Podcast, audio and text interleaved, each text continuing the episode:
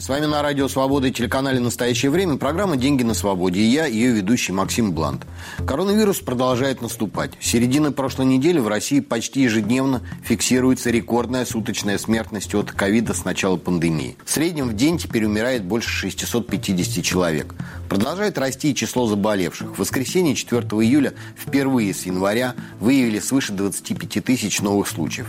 И если еще недавно главные очаги болезни были в Москве и Санкт-Петербурге, то теперь Теперь столицы начали догонять регионы. Минпромторг призвал металлургов снизить потребление технического кислорода, который используется при производстве стали. Эта мера позволит увеличить поставки медицинского кислорода в больницы. Иначе дефицита новой смерти. В Москве, по словам заместителя мэра Анастасии Раковой, уже не хватает мощности резервных госпиталей. Так что столичные власти начали перепрофилировать очередные больницы под ковидные. Однако ни московская мэрия, ни Кремль локдаун вводить не планируют. Ни на столичном, ни на федеральном уровне. Мера непопулярна. По данным опроса банка «Открытие», пятьдесят один процент россиян категорически против. Они считают, что новый локдаун добьет экономику и вызовет дальнейшее падение реальных доходов. Про российскую экономику, которая живет за счет экспорта сырья, однозначно не скажу. А вот доходы тех, кто не работает на государство или в сырьевом секторе, рухнут точно. Отсюда и торжество привычного российского фатализма. Кто не умрет, тот выживет. От государства поддержки уже никто не ждет. В лучшем случае подкинут что-то перед выборами. На детей, на старость, на бедность. Тем и ограничится. Государство занято другим. Оно заканчивает создание системы тотального контроля всей финансовой жизнью всех экономических субъектов. К ставшим уже привычным пандемийным бедам добавляются еще и климатические. Погодные аномалии делают все менее радужными виды на урожай. А без него цены на продукты не удержат ни Путин, ни работающая на него армия чиновников. Обо всем этом я сегодня и расскажу. А пока хочу напомнить про наш телеграм-канал «Блант на свободе», где мы обсуждаем свежие экономические и финансовые новости. Подписывайтесь. Сегодня в программе. Деньги на еду. К чему приведет засуха? Цифровой рубль. Чем отличается цифровой рубль от Сберкоина? Не только деньги. Как блокчейн мог бы помочь оппозиции?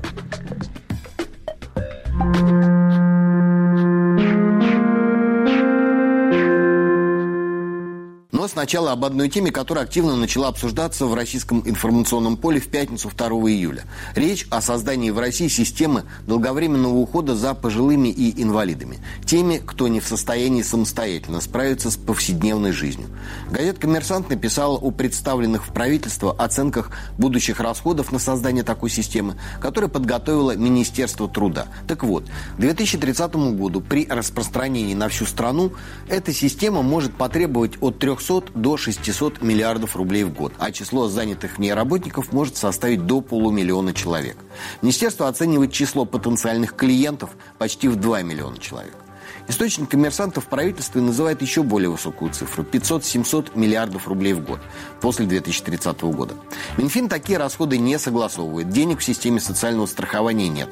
Вместо этого финансовое ведомство совместно с Банком России начало консультации со страховыми компаниями. Задача этих переговоров – внедрить новый страховой продукт, который давал бы возможность получать тот самый долгосрочный уход в старости. Об этом написал эр бэ ка. Второй вариант для бюджета, понятное дело, предпочтительней. Даже с учетом того, что Минфин обещает всевозможные льготы и стимулы. Да, и дорогая частная система со всех сторон выглядит куда привлекательнее, чем государственная, которую, как ни строй, все равно получится дешево и сердито. Вот только беда в том, что добровольную частную систему россиян загнать будет ой как непросто. Во-первых, у большинства просто нет денег на еще один регулярный взнос, даже если он будет не очень велик. Во-вторых, уровень доверия в России пробил вниз все мыслимые и немыслимые уровни, а горизонт планирования сузился до считанных месяцев. Дальше заглядывать никто уже и не пытается, кроме разве что Путина и штатных правительственных стратегов, которые, к слову, ошибаются с удручающей регулярностью. Так что даже те, у кого есть деньги, предпочтут решать свои потенциальные проблемы в старости без посредничества каких-то там страховых компаний. Но тут, как это ни парадоксально, у меня есть разумный компромисс. Да, пусть будет коммерческое страхование, пусть частные страховые компании страхуют граждан, пусть на их деньги строится частная система долгосрочного ухода за престарелыми и инвалидами. А уплату страховых взносов, по крайней мере в тучные годы, вроде нынешнего, взял бы на себя Минфин. ну, вместо того, чтобы раздувать фонд национального благосостояния, который так уже чуть не лопается от нефтяных сверхдоходов. А если нефтяных сверхдоходов не хватит, то и есть еще и металлурги. Их тоже обложили с первого июля экспортной пошлиной. Напомню, только с металлургов государство собирается содрать сто шестьдесят — сто шестьдесят пять миллиардов рублей за полгода. В год получается триста двадцать — триста тридцать миллиардов. Ну, как раз та сумма, с которой вышел Минтруд в правительство. Но нет, те деньги нужны для другого. Бам там силами зэков достроить, очередную трубу на крайнем севере в землю закопать, чудо-мост куда-нибудь заложить. Это да, на это нужно. А старики-инвалиды потерпят перед телевизором, где им расскажут о наших скрепах и грядущем триумфе.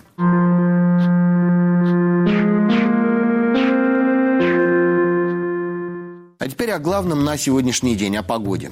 Краткая передышка после аномально жаркого июня скоро закончится. Метеорологи предупреждают, что раскаленное пекло вернется уже к концу недели. Впрочем, из некоторых российских регионов оно никуда и не исчезало.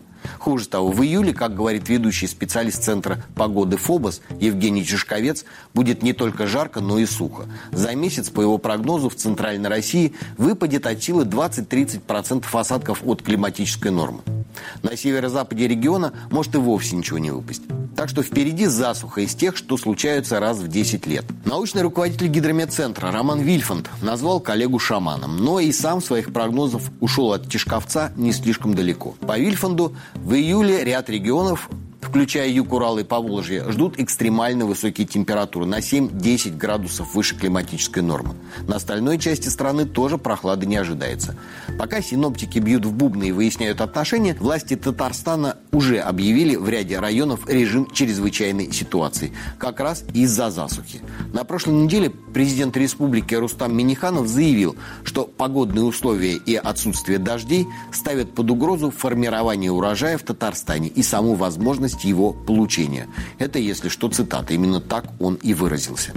Аналогично обстоят дела и в соседней Башкирии. Глава региона Радий Хабиров сообщил, что вместо ожидаемого урожая в пять миллионов тонн в республике в этом году соберут только два миллиона тонн зерна. Власти готовятся ввести режим чрезвычайной ситуации в тридцати трёх районах из пятидесяти четырёх. О том, как обстоят дела с видами на урожай в России, расскажет Анна Хламова. Анна, добрый день. Расскажите, пожалуйста, что удалось выяснить. Максим, здравствуйте. По прогнозам Министерства сельского хозяйства, в этом году урожай зерна составит сто двадцать семь целых четыре десятых миллиона тонн. Из них порядка восемьдесят один миллион тонн пшеницы.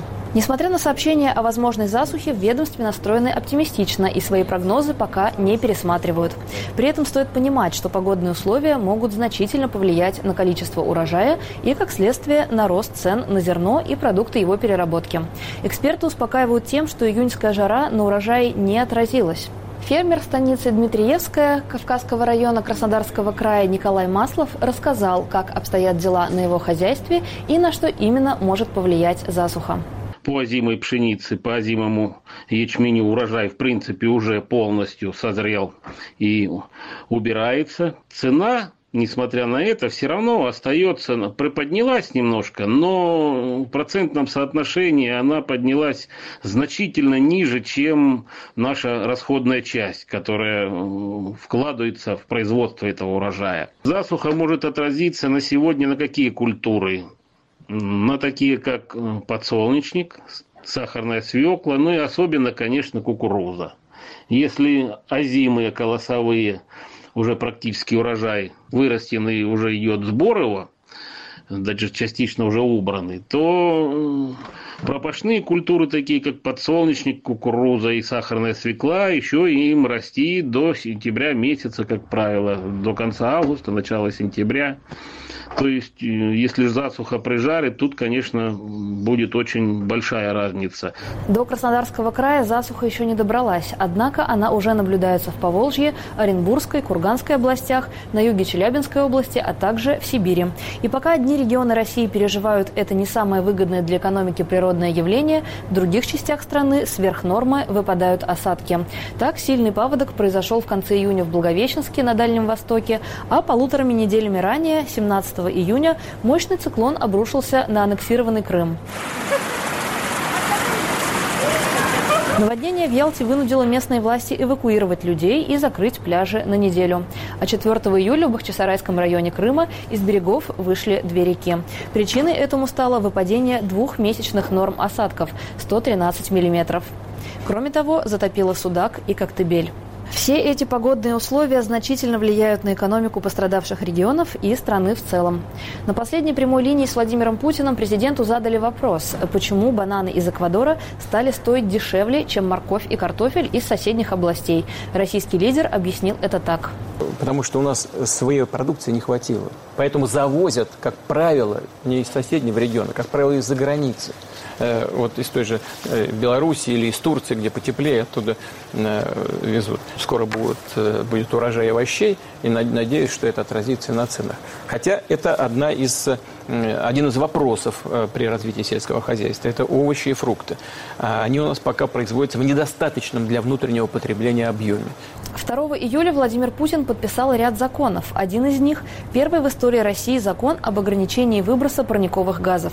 Согласно ему, к две тысячи тридцатому году в стране должны быть сокращены выбросы углекислого газа и паров воды до семидесяти процентов. Парниковых газов должно выбрасываться столько, чтобы они успевали поглощаться лесами и океаном. Дополнительная ответственность ляжет на бизнес, по чьей вине происходит больше всего выбросов. Теперь им необходимо будет регулярно отчитываться перед властями об уровне загрязнения природы. Отчитываться перед властями – это, конечно, очень страшно. Закон, о котором вы упомянули, абсолютная имитация деятельности. В одной из наших программ я подробно об этом рассказывал. Особенно умиляет тезис об учете поглощения парниковых газов океаном. Как океаны будут делить, лично для меня большая загадка. Насколько я понял, сейчас экспортеры пользуются моментом, чтобы вывести максимальное количество зерна, пока есть такая возможность. У вас есть какая-то информация на этот счет, Анна? Да, это действительно так. По данным аналитического центра Совэкон, за июнь экспорт зерновых составил две целых семь десятых миллиона тонн. Из них две целых четыре десятых миллиона тонн пшеницы. Последний раз такие высокие показатели за июнь были зафиксированы в две тысячи восемнадцатом году. Спасибо, Анна. Я не метеоролог и не агроном, но если на горизонте замаячила перспектива повторения засухи и неурожая две тысячи десятого года, то экономические последствия вполне предсказуемы. Уже этой осенью правительство может окончательно запретить экспорт зерна и другой сельскохозяйственной продукции. А поскольку Россия один из главных игроков на мировом рынке зерна, цены серьезно вырастут. Восполнить возникший дефицит будет особо некому. В прошлый четверг на Чикагской бирже взлетели контракты на сою и кукурузу после того, как американская администрация обнародовала официальные оценки посевов этих культур. Они оказались гораздо ниже рыночных ожиданий. Между тем, США является крупнейшим производителем кукурузы в мире и вторым по величине производителем сои. Виды на урожай в Северной Америке тоже нерадужные. Погодные аномалии свирепствуют сейчас не только в Евразии. В Канаде и на северо-западе США та же засуха. А в некоторых районах американского сельскохозяйственного пояса поля напротив залило водой. Прошлогодний прогноз ООН о возможном голоде в Африке и Азии может начать сбываться уже весной следующего года.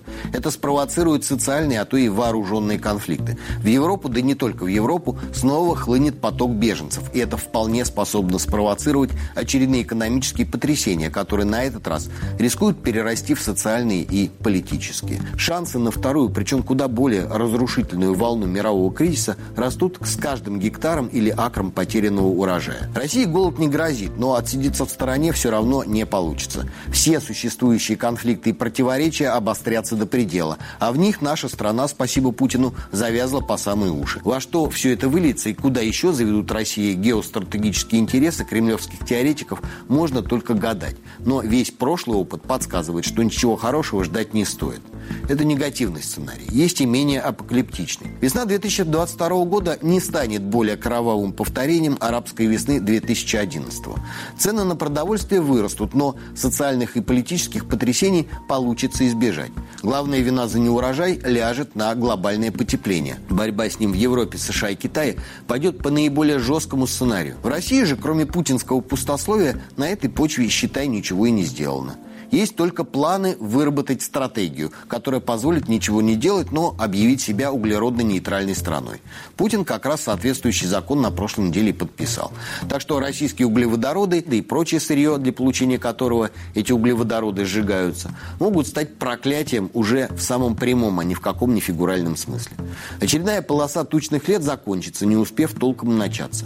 Причем на этот раз, в отличие от нулевых, выиграть от высоких цен на сырье успело не большинство, а считанные единицы. И еще один момент. Взлет цен на продовольствие приведет к тому, что посевные площади по всему миру резко вырастут, и вместо дефицита ну, мир будет в следующем году ждать перепроизводства. Российским же сельхозпроизводителям это не сулит ничего хорошего. Высокими мировыми ценами им не даст воспользоваться родное правительство. Зато когда они обвалятся, поддержка тоже будет носить ограниченный характер. Такой вот у меня прогноз погоды. Неутешительный.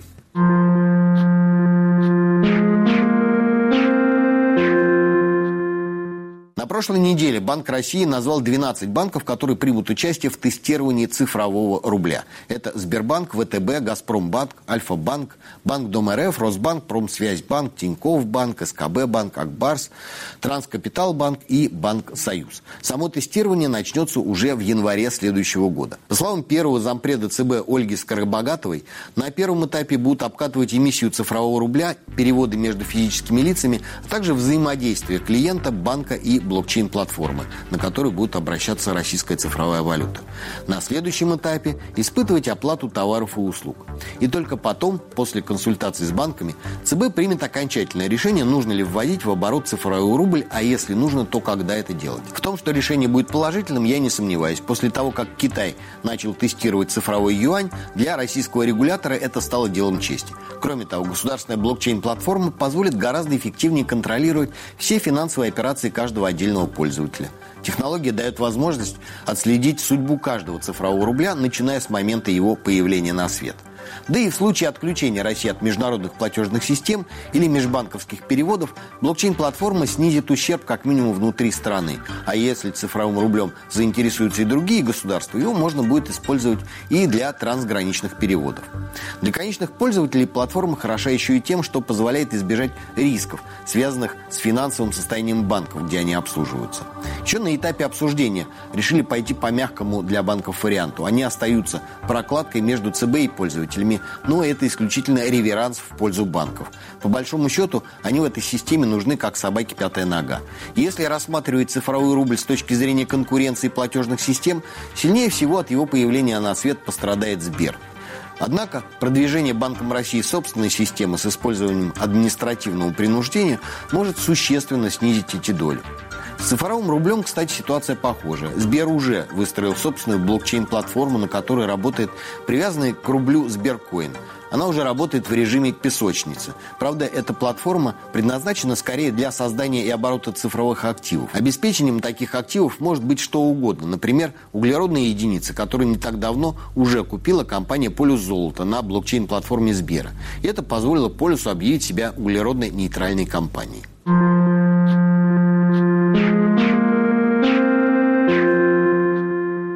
Раз уж мы сегодня заговорили о блокчейн-технологиях и цифровых валютах, хочу рассказать об одном казусе. Он может оказаться любопытным, а может совсем наоборот. На прошлой неделе я наткнулся на сайт токена, который назвали ни много ни мало «Навальный». Проект еще толком не запустили. В его описании, или так называемой «белой книге», содержится ряд громких заявлений. Например, такое. Потребность в надежной и совершенно анонимной платежной системе остро стоит в России и Беларуси.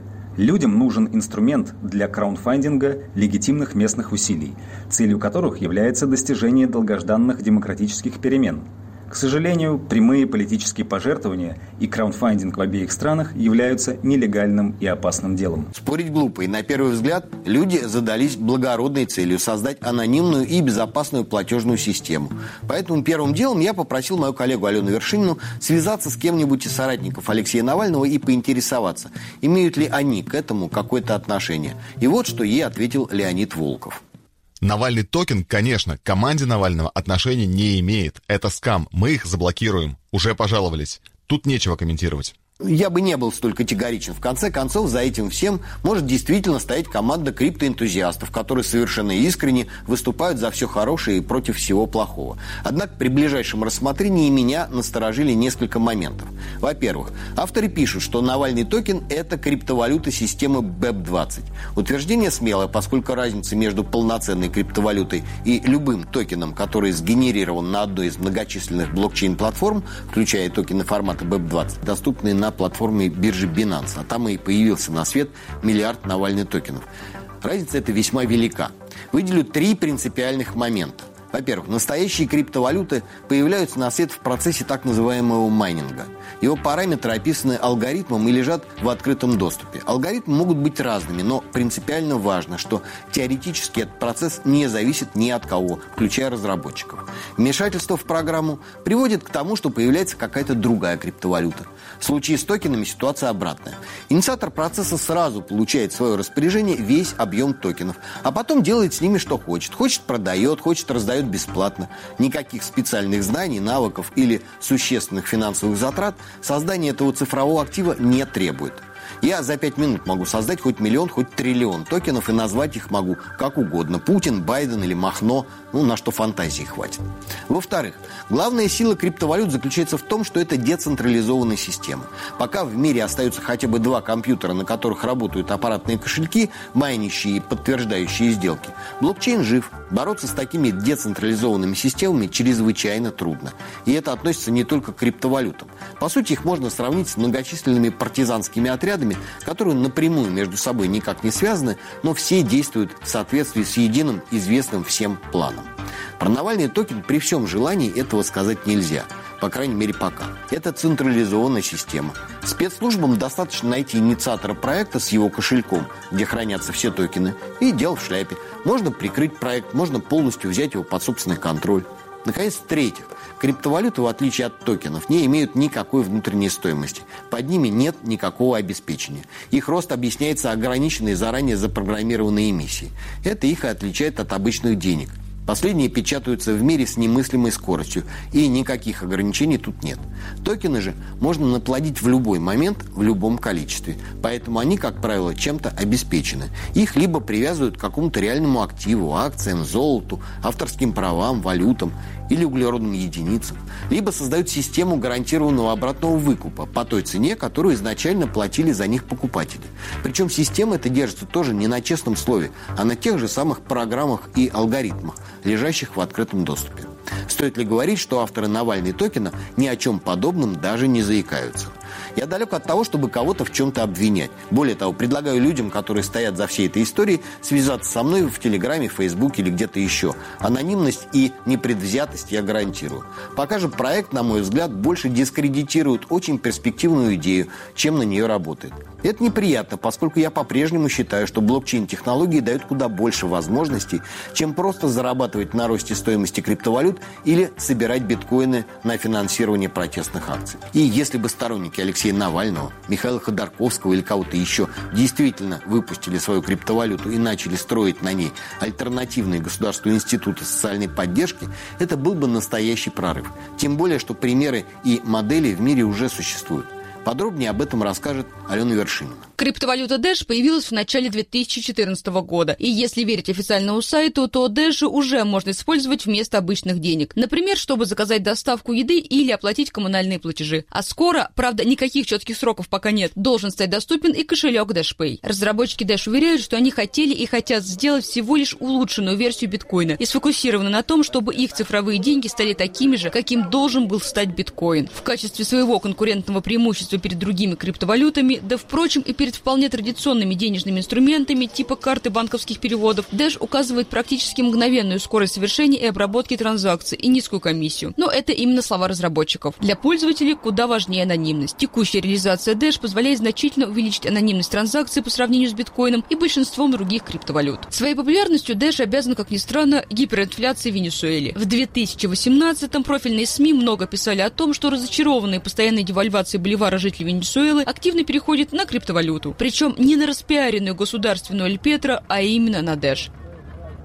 Во всех пресс-релизах разработчики Dash подчеркивают, большинство криптовалют обладает неустойчивыми моделями финансирования. Например, разработка того же биткоина финансируется на добровольных началах крупными компаниями и биржами. При этом мотивация спонсоров остается загадочной. Каждую из групп обвиняют в ангажированности и перетягивании одеял на себя. Подобная модель финансирования – благодатная почва для возникновения конфликта интересов, разводят руками создатели Dash. У себя же они продумали механизм самофинансирования, поэтому средства на разработку ПО, маркетинг и юридическую защиту около тридцати миллионов долларов в год поступают из самого блокчейна. Так что команда Dash не зависит ни от донатов, ни от сторонних инвесторов. Каждый раз, когда создается блок, десять процентов выпадающего вознаграждения поступает на нужды проекта в казначейский фонд. И в течение месяца различные люди, компании, кто угодно может э, выдвинуть какое-то свое предложение для сети, и все эти люди могут прочитать, кто, кто вложил тысячу Dash, и не просто ее вложил, но считает, что он хочет голосовать и принимать управление сетью. Он может голосовать на этих предложениях.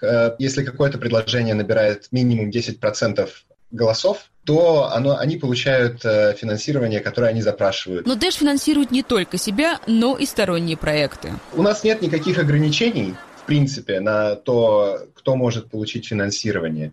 Если сеть считает, что какая-то цель достойна достижения, то они могут за это проголосовать. Скажем, если они считают, что в Африке, не знаю, нужно открыть бесплатный госпиталь для лечения, для профилактики ВИЧ, например. Если они считают, что это важная цель, на которой сейчас стоит сконцентрировать эти средства, они могут за это проголосовать. Российские оппозиционеры пока используют криптовалюту только для сбора пожертвований. По оценке аналитической группы StormGain, за все время на криптокошелек, указанный сторонниками Алексея Навального, перевели шестьсот пятьдесят семь биткоинов. Система рейтингового голосования, демократический принцип принятия решений, гарантированная анонимность – все это уже есть. Однако государство очевидным образом перехватило инициативу в развитии блокчейн-технологий.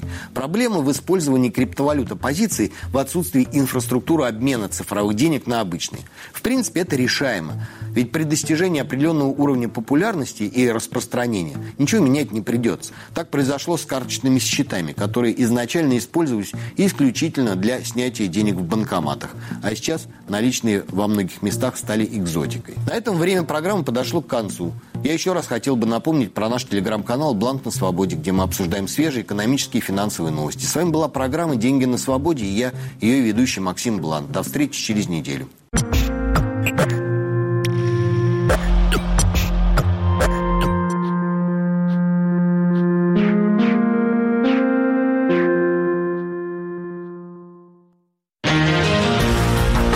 Подкасты «Радио Свобода» слушайте даже там, где нет радиосигнала. Скачивайте бесплатно на сайте свобода точка орг, а также в iTunes, Podster эф эм и SoundCloud.